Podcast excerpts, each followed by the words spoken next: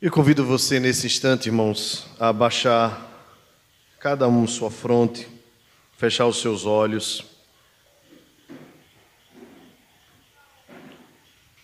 Senhor nosso Deus, te agradecemos, Pai, pelo privilégio que tu nos concedeste mais uma vez e prestarmos este culto a ti até agora, podermos entoar louvores, orarmos e entregar a Ti as nossas ofertas, não apenas em recursos, mas acima de tudo do nosso coração.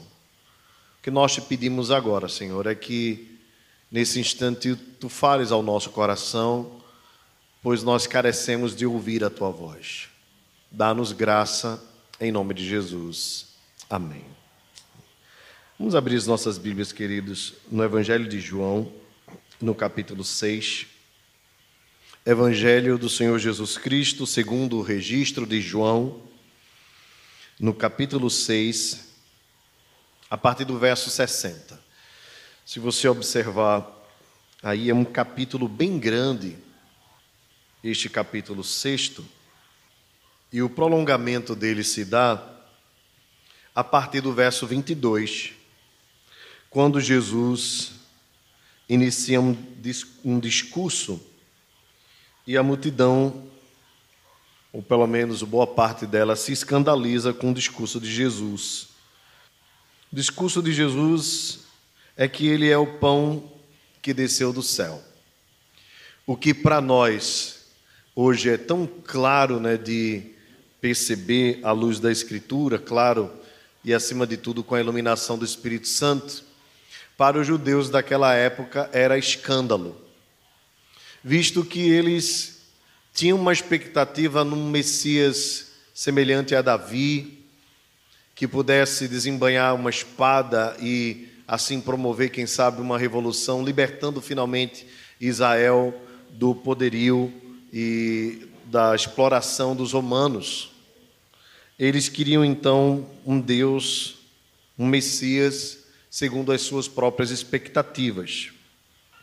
Então, eles confrontam Jesus dizendo: O que é que tu farás para que nós venhamos a crer que tu és o Cristo, o enviado de Deus? No passado, um grande profeta se levantou, e tu te dizes que és profeta de Deus, e ele fez cair pão do céu. Jesus então os repreende, dizendo que não foi Moisés quem fez descer pão do céu, mas que ele é o pão vivo que desceu do céu. E isso traz uma ira enorme aos judeus. Ele disse: Eu sou o pão da vida. O que vem a mim jamais terá fome, e o que crê em mim jamais terá sede. Este é o pão que desceu do céu, no verso 50, para que todo o que dele comer não pereça. Eu sou o pão vivo que desceu do céu. Acompanhe comigo então agora o desfecho desta conversa e o que é que isso tem de aplicação para nós, prática nos nossos dias? Diz assim a partir do verso 60, a palavra do Senhor. Muitos dos seus discípulos, tendo ouvido tais palavras, disseram: Duro é este discurso. Quem o pode ouvir? Mas Jesus, sabendo por si mesmo que eles murmuravam a respeito de suas palavras, interpelou-os: Isto vos escandaliza?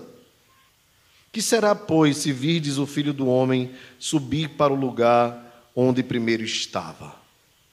O espírito é o que vivifica, a carne para nada aproveita.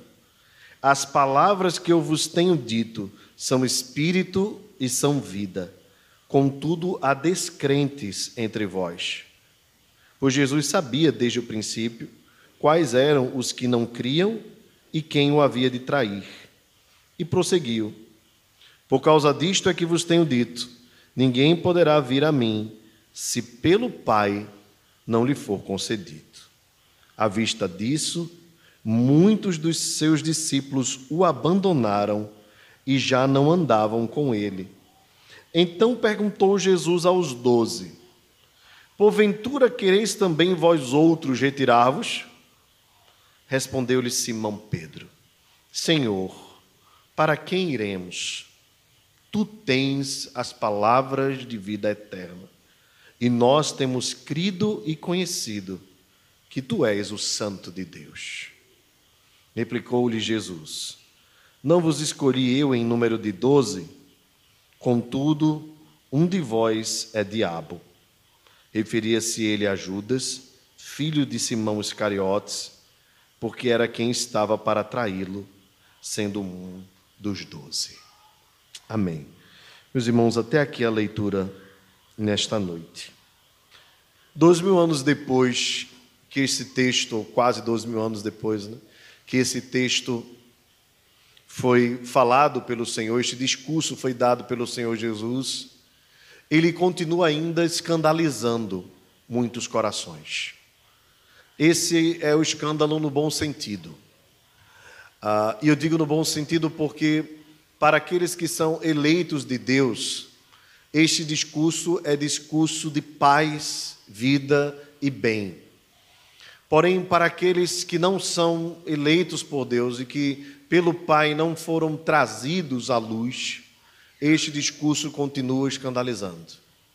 Primeiro, porque estes, assim como muitos dos fariseus, não entendem a necessidade de salvação. Talvez essa seja, irmãos, uma das maiores lutas na apresentação do Evangelho nos nossos dias. Vivemos dias em que uh, o existencialismo floresce cada vez mais, em que o homem se torna o centro de tal sorte que, para muitas pessoas, é difícil compreenderem-se pecadoras. As pessoas acreditam que são boas por si sós e que têm em si mesmas ah, algo que possa oferecer a Deus, como se não dependesse dele para tudo. Acreditam muitos que o seu bom comportamento, o fato de serem bons pais de família ou bons filhos, ou serem pagadores de impostos, o que civilmente é muito bom, porém espiritualmente não é capaz de promover salvação e nem reconhecimento da enfermidade. E por conta destas coisas, que muitas vezes camuflam o verdadeiro estado natural do homem, aquele que Calvino chamou de depravação total, mas que não veio dele mesmo, o próprio Agostinho levantava essa ideia da natureza humana, do pecado original, que está muito clara nas Escrituras, desde o Antigo Testamento até o Novo Testamento, a impossibilidade do homem de vir a Deus por si só, visto que ele está morto em delitos e pecados, ele não está cochilando, ele não está desacordado, ele está morto.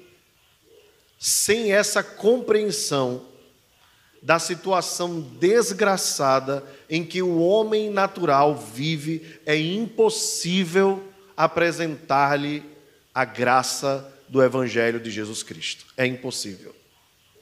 Se não for, irmãos, pelo Evangelho, se não for a luz do Evangelho que derruba o homem, para depois levantá-lo, ninguém é capaz de estar de pé de maneira correta.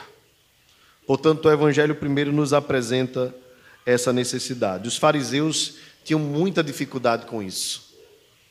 E a expectativa que eles tinham deste rei messiânico, valente, deste rei poderoso, deste rei revolucionário, fazia com que eles esquecessem aquilo que Jesus sempre pronunciou: o meu reino não é deste mundo. Ele não veio para libertar Israel do Império Romano, mas ele veio para libertar o coração do homem da escravidão do pecado, do poder do diabo e do poder da morte. Então, quando ele apresenta-se como pão da vida, quando ele apresenta a palavra da vida eterna, quando ele diz que o verdadeiro pão que desceu do céu é aquele que dá vida ao mundo. Os judeus começam a odiá-lo. E o seu discurso começa a ficar muito duro, difícil de digerir, difícil de aceitar. Jesus diz então: A minha carne é a verdadeira comida e o meu sangue é a verdadeira bebida. Quem comer a minha carne e beber o meu sangue permanece em mim e eu nele. Porém, muitos dos seus discípulos, aqui quando você observa o verso 60, você deve entender que havia um, um corpo maior de discípulos. Não eram apenas os doze aqui. Os doze nós vamos ver um pouco mais para frente no texto. Mas aqui se referia a, aquele grupo maior, que alguns gostam de chamar de, de congregação, né? além dos doze, aqueles que estavam perto. Depois desse discurso, o texto diz que muitos pronunciaram a seguinte frase: Duro é este discurso, quem o pode ouvir?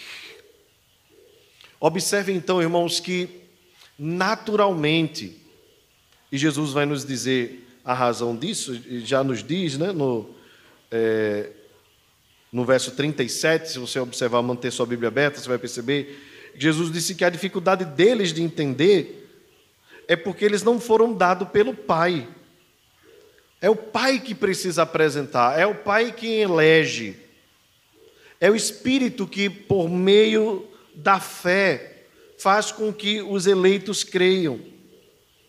Então Jesus não se escandaliza pelo fato deles mesmo terem ouvido esse discurso, conhecedores da antiga aliança, não crerem. Jesus não se escandaliza, porque Jesus sabia da necessidade de uma operação sobrenatural de Deus, o Pai, para que assim eles pudessem crer. Então o verso 61 nos diz: Jesus, sabendo por si mesmo que eles murmuravam a respeito das suas palavras, interpelou-os: Isso vos escandaliza? E ainda disse mais: Se vocês estão escandalizados por me ouvirem dizer que eu sou o pão vivo que desceu do céu, que eu sou o verdadeiro maná, que aquele que crê em mim tem a vida, e que aquele que não comer da minha carne e do meu sangue não tem a vida, mas perecerá para sempre, o que será que vai acontecer quando vocês virem o filho do homem, aquele se referindo a ele mesmo, subir para o lugar onde primeiro estava? O que, que Jesus está reafirmando aqui, irmãos? Jesus está reafirmando não apenas que é o enviado por Deus, mas que ele é o próprio Deus que desceu do céu. Que ele é o próprio Deus que veio à terra. E Jesus diz: Olha, vocês não me viram antes na minha glória, mas eu garanto a vocês que eu voltarei para a minha glória. Isso então chama o discurso para a sua divindade certamente o que promoveu ainda mais escândalo no coração dos judeus. Jesus então afirma: o Espírito é o que vivifica. E aqui, irmãos, certamente há um, um erro aqui, um equívoco. Certamente aqui Espírito é Espírito com E maiúsculo, ok? E não minúsculo, como está aqui na nossa tradução, pelo menos na minha. É o Espírito Espírito Santo quem traz vida ao homem. A carne para nada aproveita. O que Jesus quer dizer com isso? Ah, lembrem que os judeus, eles tinham uma fé baseada na promessa de Deus a Abraão. E essa promessa foi simbolizada com a circuncisão na carne. Os judeus então acreditavam que a vida eterna lhes era garantida pela circuncisão, pelo sinal, pelo selo no prepúcio do seu órgão genitor.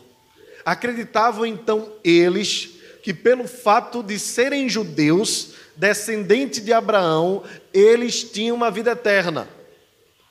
Jesus então diz: não é pela carne a carne para nada aproveita. E quando Jesus diz isso, ele não está negando Moisés, ele não está negando a lei, ele não está negando a, a, a, o selo que Deus fez com Abraão, a promessa que Deus fez com Abraão. O que Jesus está fazendo, na verdade, é aplicando a realidade correta de que aquilo era apenas um símbolo, um sinal, um selo mas que a verdadeira fé, ela acontece no coração. Não é o fato de você ser descendente de judeu que você se torna alguém especial para Deus. Tanto que muitos daqueles que creram, Jesus pronunciou dizendo: Este verdadeiramente é filho de Abraão, sendo judeu e até de fora.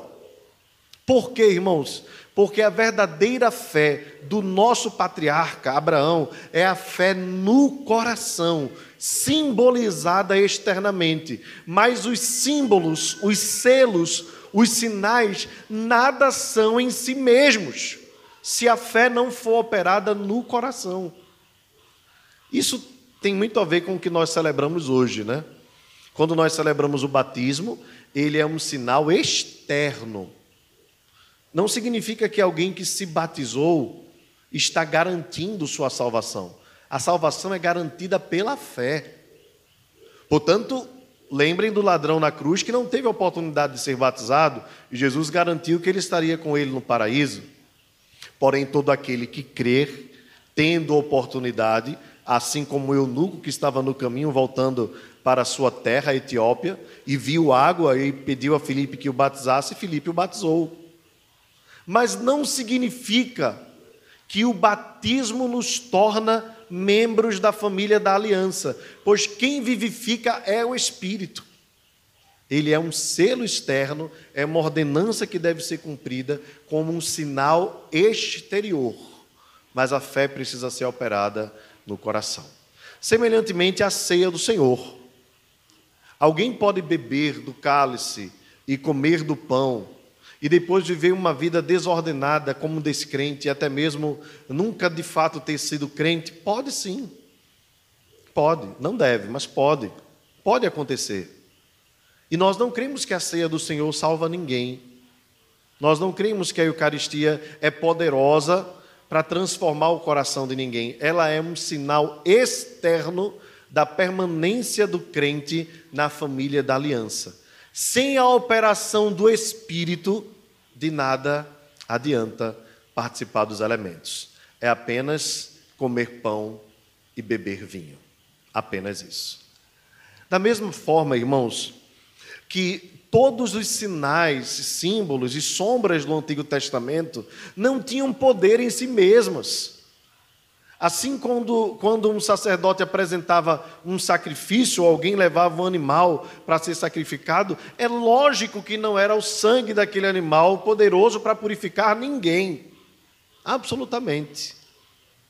Mas a fé no coração do adorador que é operada pelo Espírito Santo, aquele que dá vida ao homem, é que faz então todo o trabalho de que aquela adoração seja aceita. Há um engano enorme dos fariseus aqui. E há um engano enorme também daqueles que praticam essas coisas de forma simplesmente e meramente religiosa. Até mesmo a nossa vinda à igreja se ela não for de coração, não tem sentido nenhum. É apenas um ritual cumprido. É apenas o cumprimento de estar no dia que Deus determinou, e tudo isso é muito bom.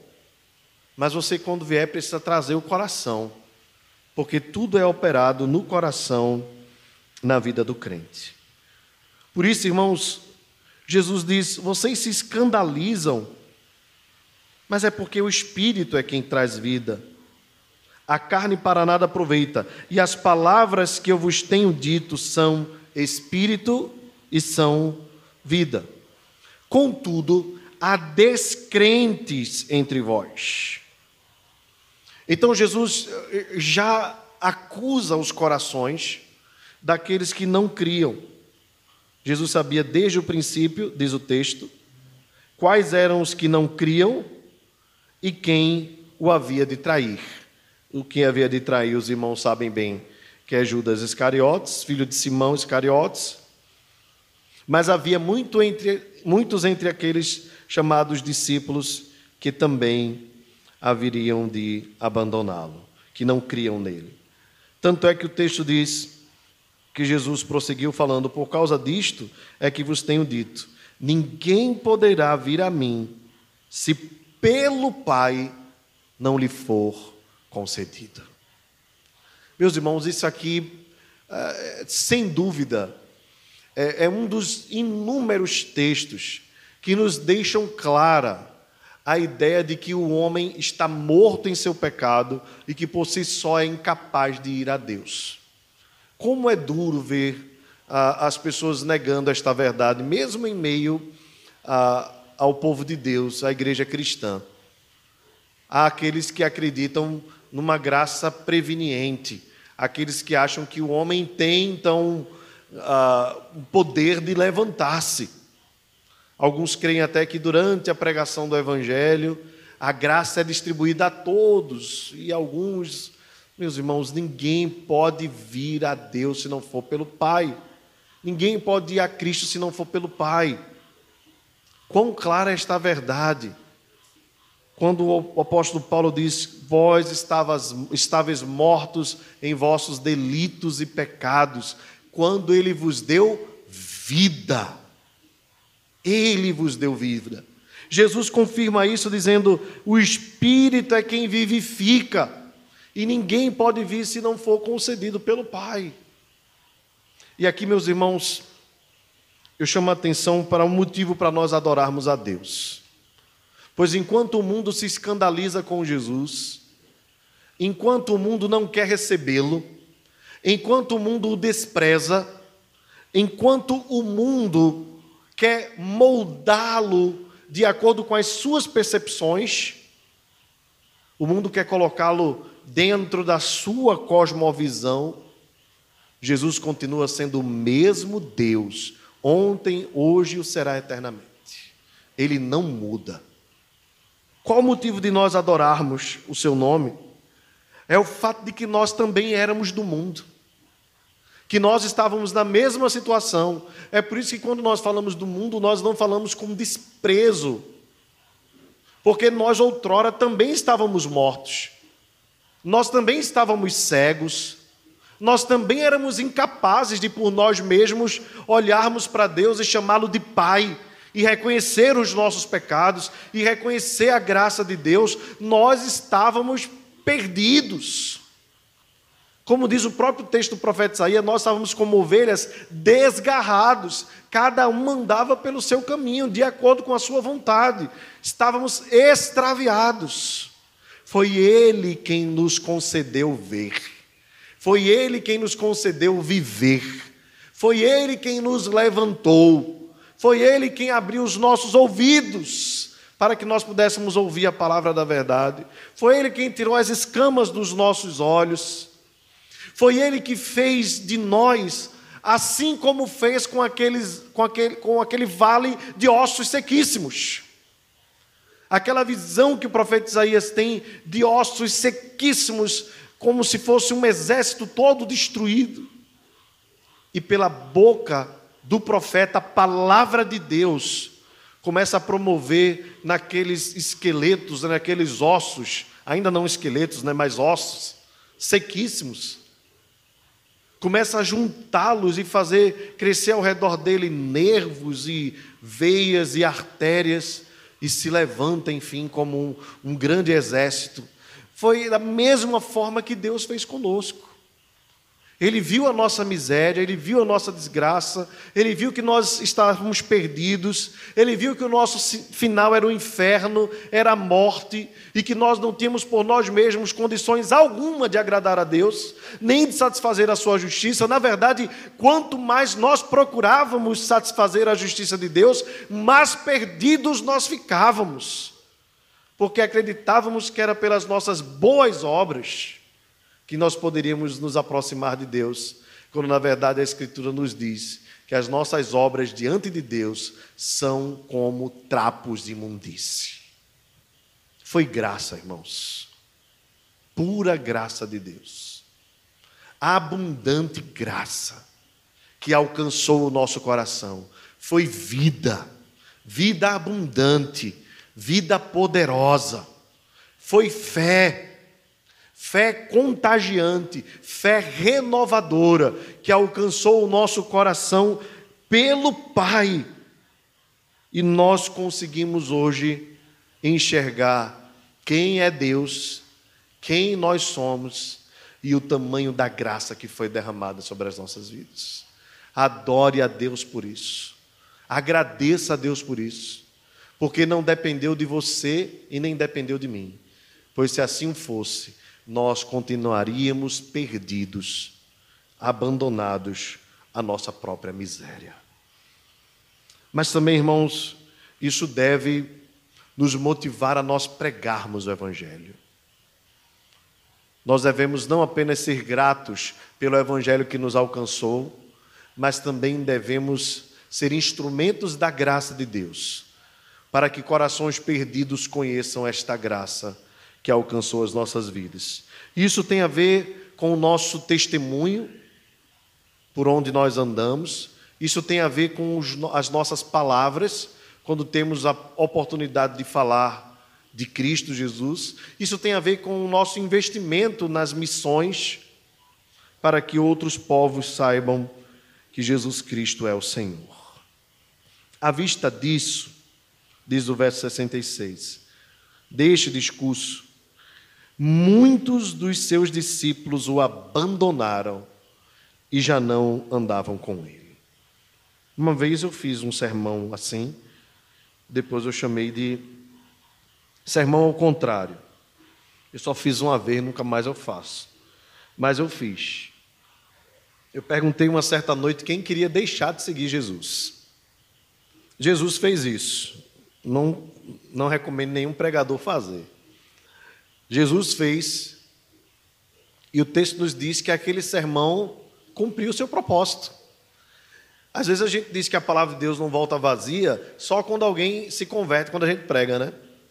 Mas a palavra não volta vazia de qualquer forma que ela for lançada, porque ela cumpre o propósito para o qual Deus determinou. E de fato, Jesus agora faz um sermão ao contrário.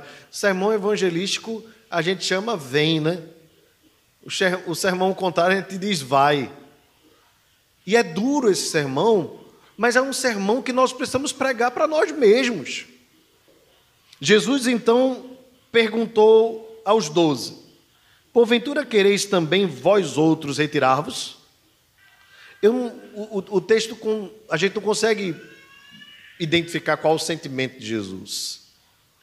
Mas certamente, certamente, era na convicção de que aqueles que ficariam, ficariam simplesmente por ele e pela verdade que ele proclamou, de que só por meio dele há salvação, de que ele é o pão vivo que desceu do céu e que não há outra forma do homem se achegar a Deus, e que ele foi enviado pelo próprio Deus porque ele é Deus, e que antes Abraão, que Abraão existisse, ele já existia. Ele sempre existiu. Como ele mesmo disse, eu sou. Se não for para crer desta maneira, é melhor você não crer. Não dá para crer num meio Jesus. Não dá para crer num Jesus do coaching. Não dá para crer no Jesus a, a psicólogo, psiquiatra, executivo, gestor de recursos humanos, revolucionário político. Não dá para crer num Jesus simplesmente que é um espírito iluminado, maior. Não dá para crer num Jesus que é um modelo, olha, ele é um, um modelo para nós seguirmos. Nós precisamos crer nele como nosso único e suficiente Salvador. Ou você crê inteiramente ou você não crê. É simples. Retire-se. Ou a gente crê no Jesus de verdade, com tudo aquilo que o Evangelho traz, que muitas vezes tem a ver com renunciar os nossos próprios pensamentos e o nosso próprio entendimento, ou a gente não está crendo de verdade. E Jesus convida a nos retirarmos. Jesus convida a, a, a nós não tentarmos amoldá-lo ao nosso próprio entendimento. Mas Ele é a verdade. Ele diz: as palavras que eu vos digo são verdade e vida. Então escolha. Você prefere verdade e vida ou mentira e morte? Meus irmãos, como eu disse a vocês, eu não recomendo esse sermão. Não recomendo. Fiquei com medo de alguém levantar a mão né, no final dele e dizer assim: Eu quero abandoná-lo. não queria ser responsável por isso. Mas, na verdade, essa responsabilidade eu repasso para cada um de vocês, inclusive para mim também, a começar de mim. Ou Jesus é o único nas nossas vidas, ou Jesus é suficiente nas nossas vidas, ou nós reconhecemos que só precisamos dele, só dependemos dele, que só há ele e que não há outro, ou você não está crendo no Evangelho, você está crendo em alguma ilusão que a sua própria mente criou, ou que você acredita ser verdade. Mas a verdade do Evangelho é que somente por Jesus o homem pode ir a Deus.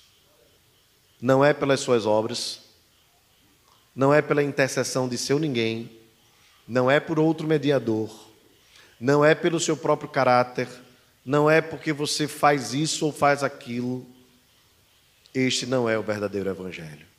O verdadeiro Evangelho nos humilha para que nós reconheçamos que, pelas nossas forças, nós só nos atrapalhamos, mas pela força do Espírito Santo, que vivifica o coração, nós somos levados à presença de Deus e elevados à posição de filhos. E como filhos, podemos sim clamar: Abba, Pai. Esse sermão escandaliza ainda nos dias de hoje. Nós fizemos um evangelismo agora há pouco, e dentre algumas das abordagens, algumas pessoas ficaram meio chateadas, né? O presbítero Franklin está lá atrás, porque ele disse assim: Você acredita que você é bom? E teve um senhor que disse: Eu sou bom. E terminou a mensagem lá, e dizendo: Eu sou bom, e eu sou bom, e eu sou bom. Mesmo admitindo alguns dos pecados que foram levantados pela lei, né, porque a lei nos derruba, ele continuou acreditando que era bom, porque talvez o padrão de bondade dele fosse os outros. E olhe que você precisa ser muito bom para olhar o padrão de bondade dos outros, porque há muita gente que por suas obras poderiam ser consideradas boas. Mas na verdade, todos nós até os que se acham bons, até os que socialmente são aplaudidos, até o prêmio Nobel da Paz, precisa da graça de Deus, porque é um pecador miserável, necessitado da misericórdia do Senhor. Meus irmãos, o verso 68 nos maravilha. Eu sei que Pedro, quando a gente pensa nele, a gente olha logo para a traição, né? Para o abandono, a negação, melhor dizendo. É, Pedro é um dos meus discípulos preferidos. Confesso que é, eu, eu, sou um apaixonado por Pedro. Eu, eu, eu consigo ter misericórdia de Pedro, né, porque eu tento me colocar no lugar dele, viver tudo o que ele vivia, o contexto dele, a situação, o seu ímpeto. E às vezes Pedro nos decepciona, tanto decepcionando dos evangelhos, como decepcionando no livro de Atos. É, mas Pedro é um homem admirável, porque ele tinha no coração, isso foi plantado pelo próprio Deus, ele tinha no seu coração um ardor, um, um zelo por Jesus. Ao mesmo tempo, eu acho que eu me identifico com ele, porque eu me sinto nos altos e baixos de Pedro. Eu não sei se espiritualmente você se sente assim também. Tem tempo que a gente está assim, apaixonado por Jesus, assim, Senhor, não te largo por nada, tu és tudo para mim. Né? E a gente chora na presença dele. E tem hora que a gente se sente assim, um traidor, alguém que negou Jesus com atitudes, com palavras. Como eu me identifico com Pedro? Mas agora eu quero me identificar com as boas palavras dele. Ele respondeu para o Senhor: Senhor, para quem iremos? Tu tens as palavras de vida eterna, e nós temos crido e conhecido que tu és o Santo de Deus. Louvado seja o Senhor. Vamos ler todos juntos, irmãos, essas palavras de Pedro. Vocês podem me ajudar? Vamos lá? Senhor, para quem iremos? Tu tens as palavras da vida eterna. e nós temos crido e conhecido que tu és o Santo de Deus. Bendito seja o Senhor. Jesus disse: Vocês querem se retirar? Jesus disse: Para onde, Senhor? É claro que havia muitos outros lugares para ir. Assim como o próprio Pedro, depois de ter negado a Jesus, a sua ressurreição acontece, Pedro volta a pescar. Ele poderia ter voltado a pescar. Havia muitos caminhos, mas no fundo do seu coração, pela fé que foi operada pelo Espírito que vivifica, pela revelação que foi dada a Pedro, quando Jesus diz: Quem dizes que eu sou? Jesus diz: Tu és o Cristo, o Filho do Deus vivo. A fé estava no coração dele. Embora depois o próprio Pedro tenha sido usado para tentar negociar com Jesus a sua não ida para Jerusalém, né? E Jesus diz: ah, Não cogitas das coisas de Deus e sim dos homens, né? Arreda Satanás. Foi o próprio Pedro. Mas Pedro reconhecia que não tinha outro caminho, que o único caminho era o caminho de seguir a Jesus. E mais, ele diz: Nós temos crido, observe aqui a, a, a construção verbal, né? Pedro fala dele, fala, mas está falando dos demais discípulos. Nós temos crido e conhecido. Em outras palavras, o que Pedro está dizendo é: Senhor, esse tempo todo que nós andamos contigo, para nós já ficou claro que tu és aquele que Deus enviou, santo. Meus irmãos, o que essa palavra de Pedro é, traz para nós como aplicação? Eu creio que ah, deve haver entre nós um reconhecimento sincero, sincero, que embora existam muitos caminhos, nenhum caminho a não ser o Senhor é caminho de vida. Por isso a Bíblia diz assim: há caminhos que para o homem parecem bons mas no final são caminhos de morte. O homem pode fazer planos, mas o Senhor é quem lhe dirige os passos. Há muitos caminhos, e muitos deles são anunciados por aí. Mas só um caminho é capaz de levar o homem à vida eterna. E esse caminho é Jesus. Pedro foi crendo e conhecendo e reconheceu agora que Jesus é de fato o Santo de Deus. Replicou-lhe Jesus: Não vos escolhi eu em número de doze, contudo um de vós é diabo. Diabo aqui o termo, observe que não está em maiúsculo, né? Não está se referindo a Satanás é, necessariamente. O termo aqui é adversário, né? O termo original a ideia aqui é um de vocês está no meio de vós, de nós, mas é adversário, é do diabo. Referia-se ele a Judas, filho de Simão Iscariotes, porque era quem estava para traí-lo, sendo um dos doze. Aqui, irmãos, o texto termina né, com, com essa, a, a, essa cena triste o fato de que um daqueles que estariam, estaria no meio, embora não tenha se escandalizado naquele instante, seria depois motivo de tropeço, ele escandalizaria muitos outros. Trocando o Senhor Jesus por 30 moedas, sendo então cumpridor daquilo para o qual ele já foi determinado, que era ser diabo no meio dos doze. Meus irmãos, observem aqui o cenário e os personagens, né, as pessoas no cenário. Os fariseus levantando a discussão, o grupo dos discípulos que se escandaliza e sai, e o grupo dos discípulos dos apóstolos que entre os doze um trairia, os outros fraquejariam, exceto João mas depois voltariam. Eu penso, irmãos, que a mensagem do Evangelho ela precisa continuar sendo a mesma. Ela é inegociável. Nós não devemos abrir mão dela um centímetro. A mensagem do Evangelho é clara. Deus se fez carne para nos remir, para pagar a nossa dívida, porque nós estávamos perdidos na desgraça, na morte e no inferno. Aquele que não quiser, aquele que não entender, aquele que não compreender esta verdade não faz parte de nós. Simples. E aquele que quiser vir a Cristo não pode vir pela apresentação de outro evangelho senão esse.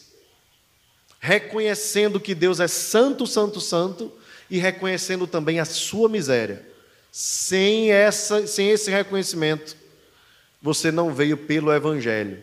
Você pode ter vindo pela emoção, pelo costume, pela religião ou por um falso evangelho. Um falso evangelho lhe levará a um falso céu.